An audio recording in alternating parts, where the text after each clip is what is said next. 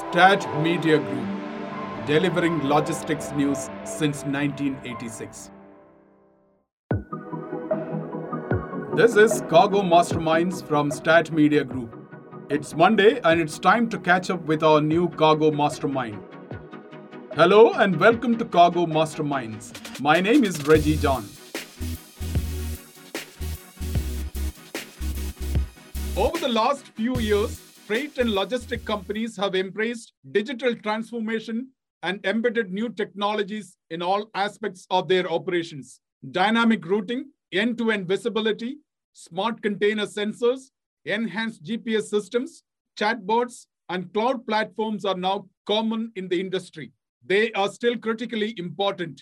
But in the fast paced digital world of trade and commerce, they are just not enough to offer you the competitive advantage.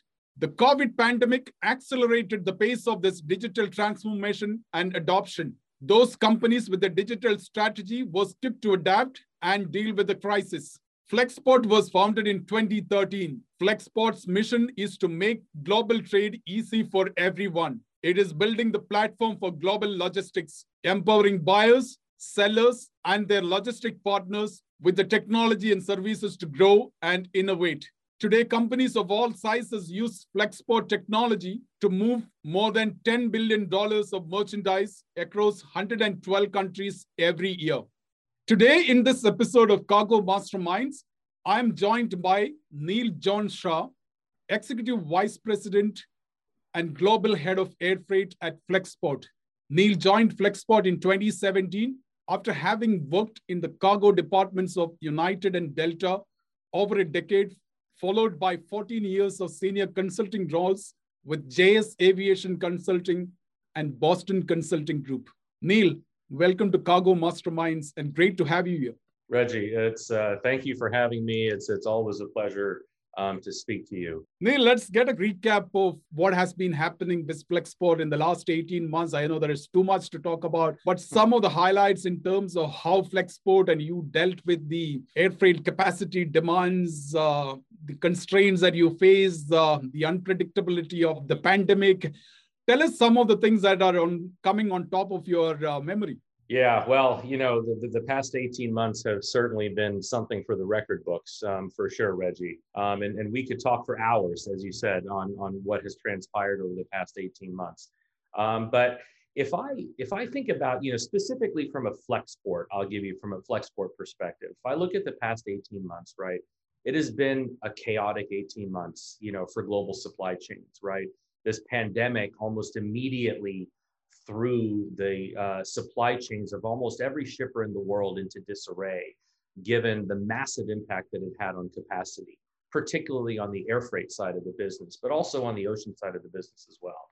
And, and so, you know, it has been a very chaotic 18 months.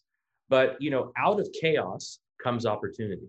And, and so from a Flexport perspective, you know, the, the, the past 18 months has been remarkable from a growth perspective we nearly doubled our business in, in 2020. And a lot of this came from opportunity that we had to solve very critical problems um, for many of the you know most recognized brands in the world. Um, and being a very young company, you know, it's hard to get in front of major shippers. You know, the the big brands that you think of. You know, you have to work your way up to being able to uh, uh, sit at the table with them and to uh, have a chance to uh, help them uh, manage their supply chain. COVID really accelerated that because every shipper was impacted. And, you know, we were able to present some unique solutions. We were able to uh, get a lot more visibility to the operating system that we're building that you alluded to in your introduction. And, uh, you know, it, it is, it, it has, it has been a year of tremendous opportunity and and that allowed us to grow you know significantly more than we had planned to. And that growth continues today. And uh, you know we're very fortunate um, uh, to be able to a lot of the clients that we picked up over the past 18 months i think will be uh, customers of ours forever. Because while the pandemic created the opportunity it's our operating system and our technology that will keep them Flexport customers, hopefully for the, the, the, the, foreseeable future. Neel, one of the biggest challenge in the last 18 months, and that challenge still continues, is the capacity constraints. And you are actually head of the air freight at Flexport. Uh, I know that you must be working 24 7 uh, networking with with your service providers. What is your reading of the current sense in terms of uh, the capacity constraints? And uh, do you see any kind of uh, normalcy returning in the in the foreseeable future? And that's really the million dollar question here. Um, you know obviously when covid hit we saw this massive and immediate dislocation between demand and capacity right? You know, 50% of air freight is carried in the belly of passenger planes. And when the pandemic shut down international travel, all of a sudden, you know, supply chains didn't stop in March just because COVID, right? People were still consuming and demanding products. And, and so with the loss of all that capacity, you know, we saw the impact of that immediately, right? We saw what happened to rates in March and April of May of 2020, where you had this three, 400% acceleration, right, over, over what they were in February. And, and so, you know, we saw this market react very quickly. Now, over the past 18 months, obviously things have normalized a little bit. You know, there've been a lot more freighter capacity has come to the market. Passengers are once again starting to travel. So we are seeing belly capacity reemerge into some into some segments. Are some segments that are still down 70, 80% from where they were pre pandemic. But if you look at over the next kind of 18 to 24 months, okay, kind of the horizon that we really have pretty decent visibility to, we do see sort of capacity and demand beginning to normalize a little bit more. And why I say that is that, you know, travel is returning, albeit slowly on the international side. But over the next year, you know, uh, uh, lockdowns, quarantines, as the vaccine takes hold globally, right, and we begin to kind of build global herd immunity, we do believe that that more and more international flying will come back, albeit at lower levels than it was pre-pandemic. I mean, if you talk to the CEOs of the major airlines in the world, they will tell you that this pandemic has structurally changed their business forever. Those are very powerful statements coming from people who run the largest airlines in the world. So we expect international networks to be smaller than they were, you know, pre-pandemic.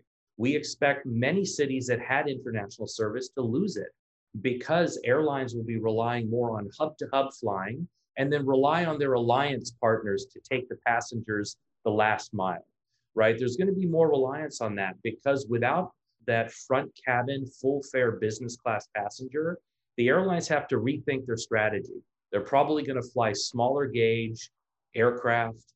Um, they're going to have fewer frequencies, um, you know, going forward. Now, it still remains to be seen because the consumer is a bit of a wild card, and who knows, you know, how this plays out. But I think over the 18 to 24 months, capacity is still going to be tight, and you know, we have we have uh, you know, made made it a point to uh, you know go into a, a, good percentage of dedicated capacity, so we can continue to meet our customers' um, supply chain needs. How would that impact uh, cargo operations? Because there will be a lot of uh, hub-to-hub travel will be using uh, wide body long haul flight and you do not have that much of a belly capacity on a narrow body flight so I, I do think that you know look i mean narrow bodies are going to begin to play a role in many um, lane segments going forward. You saw United Airlines just placed a big order for Boeing and A321 aircraft, some of which they'll use probably in the North Atlantic, right, to connect their hub in Newark or Washington to points in Europe. Um, you know, JetBlue is starting, you know, long haul services with A321 narrow bodies because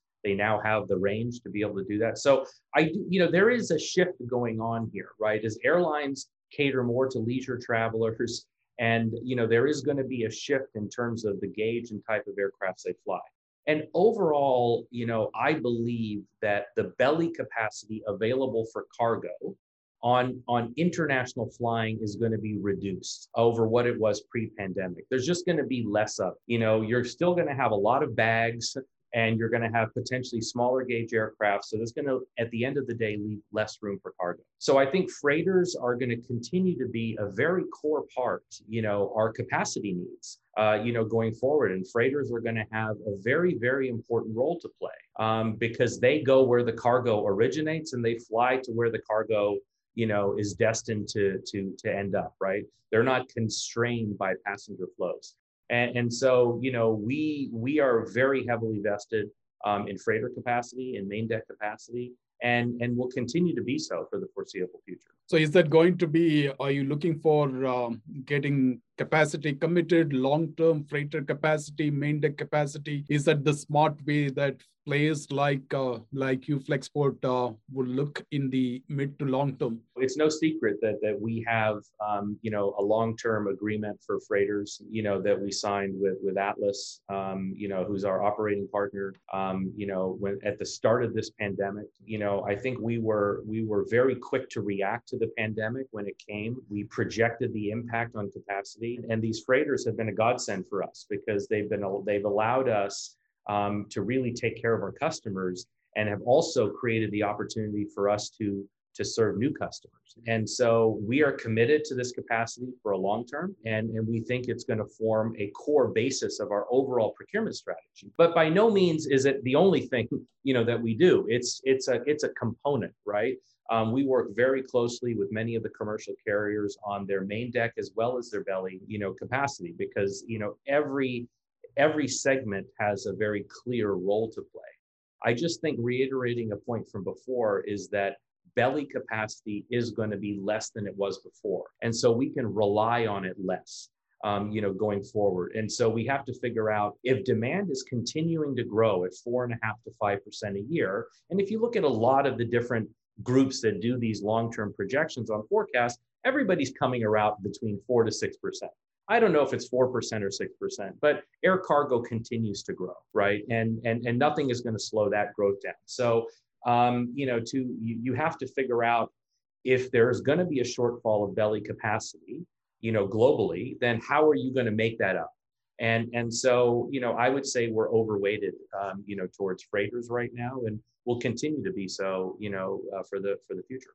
Neel, getting long-term main deck capacity is that is that a trend that you also see in the overall air freight industry among the shippers freight forwarders? You know i do. I do see that. And and you know over the past 18 months you've seen many forwarders actually do forwarders you know typically reji forwarders don't like to take long term capacity agreements with uh, with you know with airlines. And particularly to take on their own dedicated capacity. That has not been something, there have been some forwarders that have done this for a period of time, but the vast majority of them have shied away from this because you know forwarders tend to be sort of asset light in their thinking. But over the past 18 months, you have a lot of you know a lot of different entities that wouldn't have done this pre-pandemic that saw the need to do this. And and some you know they've everybody's had varying degrees of success with this strategy okay? Um, and, and and i won't comment on, on on others but i think that this has been a trend. Now you know how long this continues sort of remains to be seen but i would say that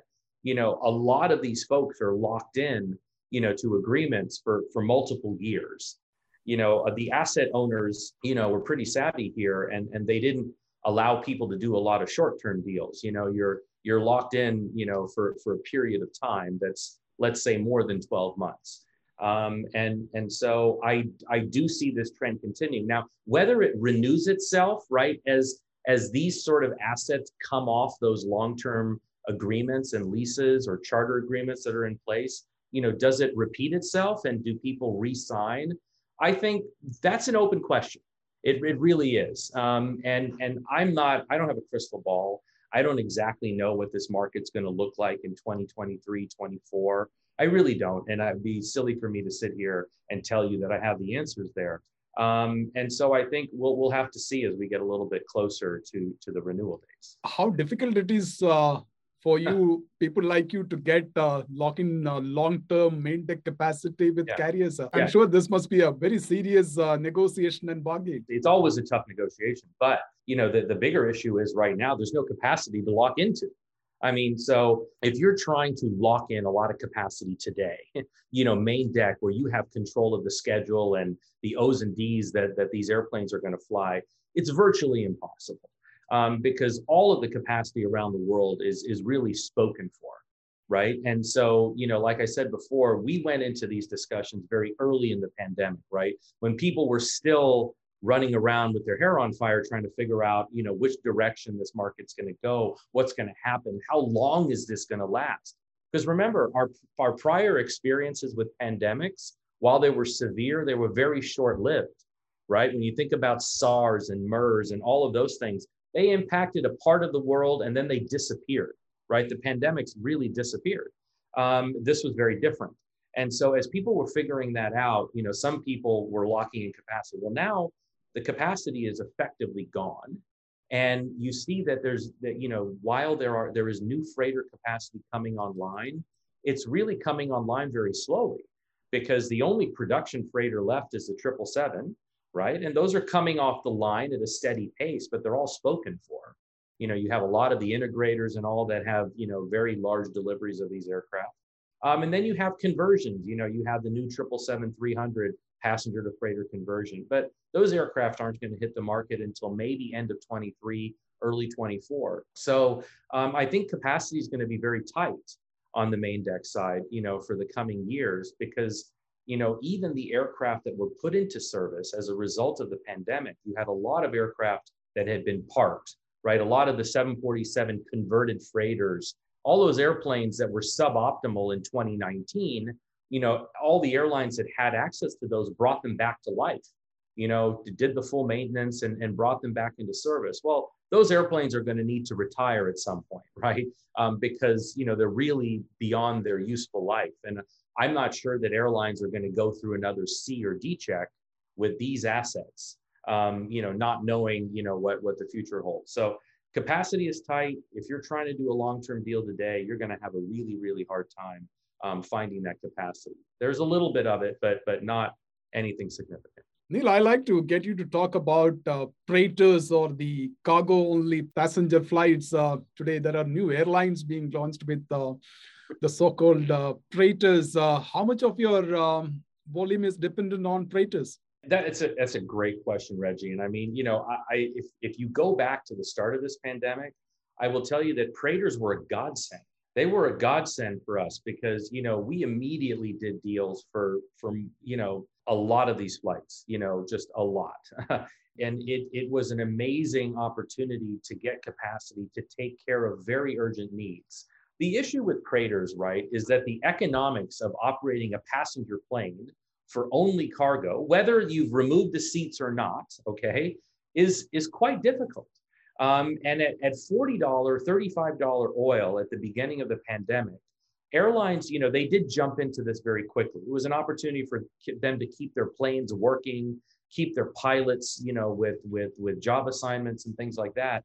And so it, it, made a lot of sense. And I commend all of the carriers that jumped into this very quickly. They made quick decisions, they did it, and, and we were very thankful for it. But as oil has gone from $30 a barrel now to 75 today, right? And many people are saying, is it headed to 85, maybe even 100? You know, the economics of freighters become very, very difficult. And the ability to hit that yield. Now, do you need 10, $11 a kilo to make a freighter break even. Those sorts of yields become very, very difficult, right? I mean, you know, maybe for a short-term project, sure. I mean, you know, there there could be opportunities to deploy a freighter, particularly for very dense cargo, because that's what they're really best at carrying. But I do think that we're going to see less and less of freighter flying. You even see it in the numbers today, right? The number of you know um, uh, freighters that are flying today is significantly less than what it was before. I think launching an airline with just freighters, you know, personally, I think is uh, is going to be a very very tough um, sort of uh, um, you know uh, uh you know business case uh, you know to make uh, because freighters are also very difficult to load and unload, particularly if you're using the upper deck. They have to be hand loaded for the most part. Um, it's putting a lot of strain on ground handlers. Some there, you know, ground handlers are saying it's taking four to five hours to load a freighter whereas it takes 35 minutes to load a regular freighter. Um, you know, it's putting a lot of strain. And we know the ground handling industry has had massive sort of disruption, um, you know, over this crisis. And we're seeing backlogs everywhere in the world. Um, so freighters just add to that and, and add to the stress of origin and destination operation. So I, I do think that the days of the freighter are probably numbered. We're still going to have them, you know, over the course of the next 12 months, but mm, you know, particularly if oil goes much higher, I don't know if we're going to see freighters in summer of 22. Neel, uh, look at also capacity constraints is an important, but uh, you still have a price. Freight rates are still uh, still high. Uh, sure. What is your reading of it? Uh, how long will it uh, will it maintain at such levels? Rates are obviously elevated over historical norms, right? And and early in this pandemic, you know, as I mentioned before, you saw rates go to 3x, 4x what they typically were, right? It was very common in May and June to see rates of between 15 and 18, 20 dollars a kilo, right? From from many origins on the Trans-Pacific in particular, with the Far East westbound, you know, Asia to Europe being a little bit less than that. But um, it was very common to see that. And at those sorts of yields, you can make any sort of flying profitable. I mean, you know, uh, of course you can, right? Uh, uh, but, but but those yields have moderated significantly since those days, right? The the market is in in better equilibrium today, um, for sure, and we don't have that panic, you know, that we had early in the pandemic, right? That that sort of has has gone away, and so rates have moderated. We're we're not at anywhere close to those levels now you know, they are elevated well above historical norms. I would say between, you know, one and a half to two X, right, over historical norms. And there are many origins which continue to suffer from a lack of capacity, particularly Southeast Asia, very reliant on belly capacity, right, to take freight from places like Bangkok and Jakarta, Kuala Lumpur, and, and, and, and places like that to um, major hubs in Incheon and Taipei and Shanghai and Hong Kong, where they then transited to the US um, or, to, or to Europe. Now you are seeing that capacity very constrained because travel within Asia has basically been shut down between countries. And so without that belly capacity, um, many of these origins have really suffered. And so, you know, the rates have continued to stay, let's say, higher than the rates between China and the US and China and, and, and Europe, um, which you know continue to moderate. I think that rates are going to stay well above historical norms for the next 12 months for sure. I think the key, Reji, is going to be the summer of 2022. So let's see what sort of schedules the airlines put in place for the IATA summer season, which you know goes into effect at the end of April in 2022 and let's see what aircraft they deploy, how much capacity, and with what frequency they fly. And I think that that is going to tell us a lot about the recovery on the passenger side of the business and how airlines are thinking about their future route networks. And I think at that point, we'll get a better read on what yields are going to be then through the course of 22 and then into 23. But I think between now and April of next year, I don't think we're going to see any moderation in the rates. I think they're going to stay at current levels or even go up a little bit higher as we head through, you know, the traditional peak season towards the end of 2021. And we know the consumer is very strong, right? I mean, the consumer in Europe and in the US are spending a lot of money. They've been they've been stuck at home for for a year and a half. They've saved, you know, multiple trillions of dollars, right? The, the number in the US is $3 trillion that consumers have saved over and above what they would have normally. That's a lot of buying power. $3 trillion is a lot of buying power. Now they're going to spend a lot of that money on experiences, right? They're going to travel, they're going to go out to eat, they're going to do all of the things that they miss doing. But they're also going to buy stuff. And so, you know, you you do you do see a pretty strong demand pattern, you know, here uh, and in Europe um, you know, over the course of the next uh, year at a minimum. Neel, I want to talk to you about something that you already mentioned, the freighters, uh, both uh, production as well as the converted freighters, because I think a lot of the people want uh, order it today and get it yesterday. That's the kind of demand for uh, freighters right now. Uh, people are expecting a freighter from from Airbus on the A350. The 777 uh, is likely to end uh, production by 2027 because of the, the emission standards. Uh, 777X is supposed to have a freighter uh, program, but uh, 777X still do not have the, the go-ahead uh, for commercial operations as of, uh, as of now. What are your sense of the future market for freighters? Well, I, I, think I think the demand for freighter is going to continue to be pretty strong, and and I think you know the the um, the, the you know the, the entities that that rely on these sort of aircraft, you know, are trying to find every every which way to to meet their their their demand, right? So you see all the e-commerce players are swallowing up all of this feedstock for regional freighters. You know, the 767, um, you know, has been the workhorse of the regional freighter, right, and is a preferred platform for the large e-commerce players. And you see that you know almost every available feedstock airplane um, has been um, has been purchased, and uh, you know you see the conversion lines for these medium wide body freighters are booked years out, um, and and so you know it is a pretty scarce commodity. You also mentioned the production freighters. You know, Boeing has the only production freighter. Airbus is rumored now to be going to be offering an A350 freighter, but it's still years away, right? It's years away. And and and you know, I like your statement earlier that you know you want to order it today and you want it delivered yesterday.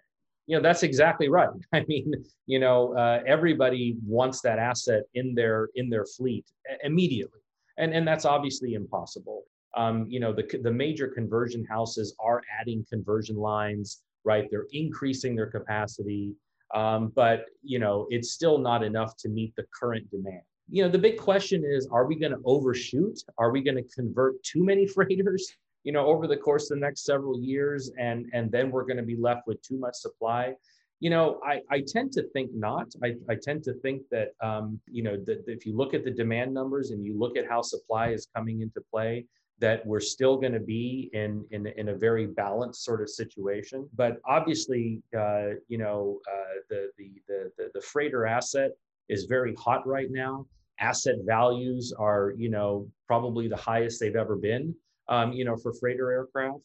Um, and, uh, you know, I don't see this cooling off you know in in the next 12 to 18 months i think you're going to continue to see this i i do think that you know, if you want to look out five to 10 years, it's going to be interesting to see, you know, the role that any new production freighter, you know, the, the 747 has come to an end, right? I think Atlas is taking the last four 747 production freighters next year. The 777 will come to an end, you know, at some point. What is going to be the next production freighter, right? That's going to, you know, come onto the scene? Or are we only going to rely on freighters like the 777-300, you know, passenger to freighter conversion, which I think is going to be a very good airplane. It's probably going to be a great airplane for e-commerce.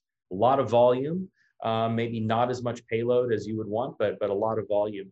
The A330-300, right, is you're starting to see those conversions coming out, and you have the integrators like DHL starting to fly those aircraft. You know, very capable for regional, um, you know, e-commerce or or integrator operations. So I think it's going to be interesting to see how all these platforms play out, and um, you know, uh, you know what happens to demand, you know, for these, you know, you know, beyond three years. I want you to reflect on the the current air cargo industry and what are your reading of the trends that are shaping the future of air freight industry globally. Want to contextualize your response in the context of how the pandemic actually exposed the the fragility of the global supply chains, uh, which are not built for disruptions like the COVID pandemic. Uh, how is uh, Flexport looking at the future of global supply chains? And are you building supply chain models uh, to address the just in case scenario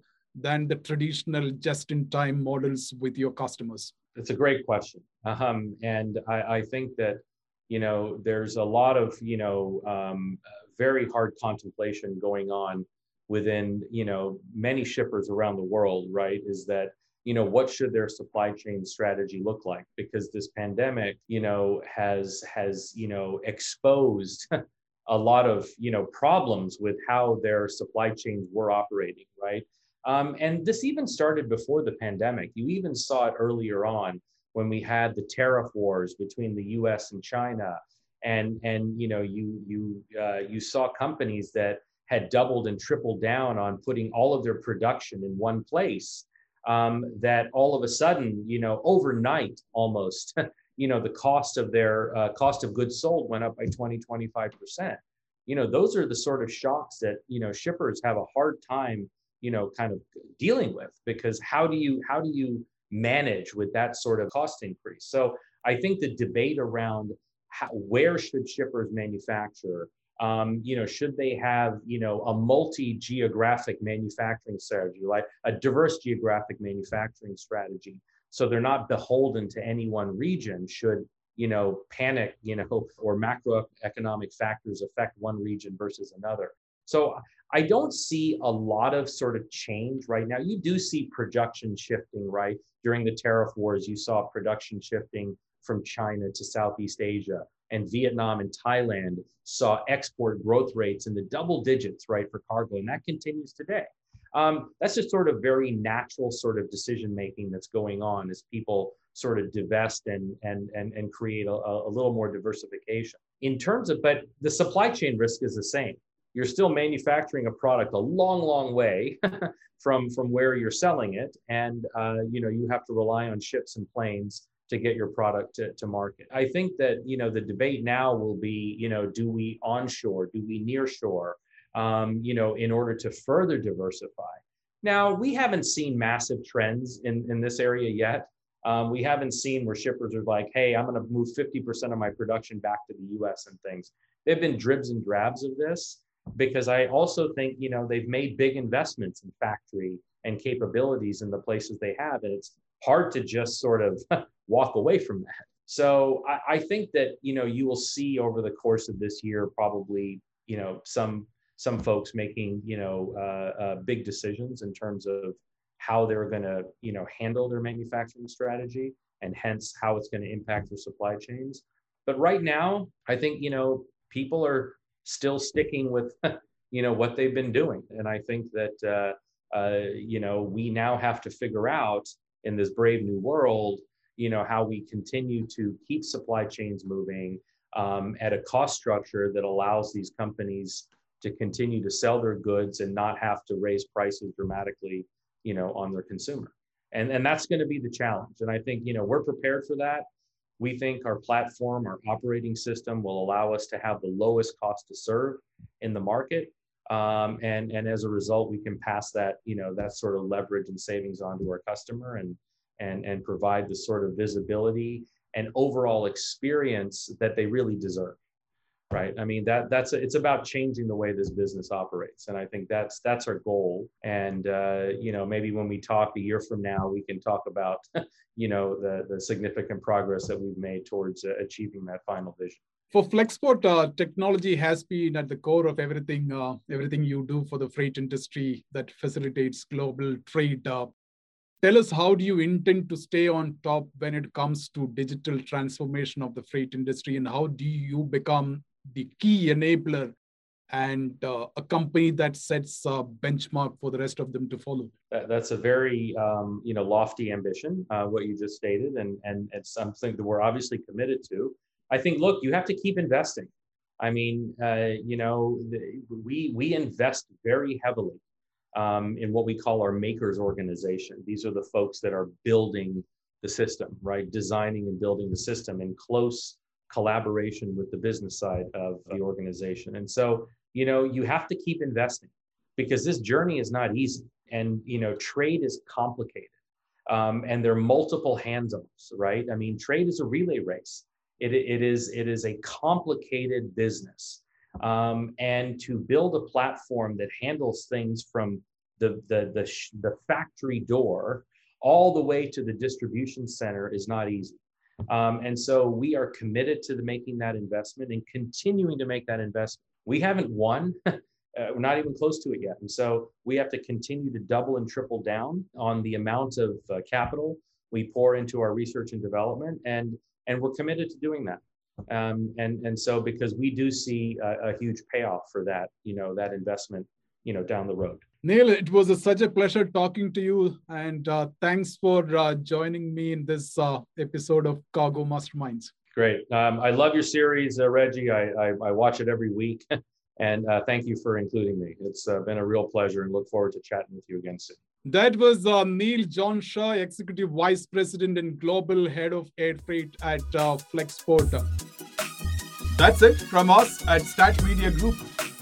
We bring Cargo Masterminds every Monday.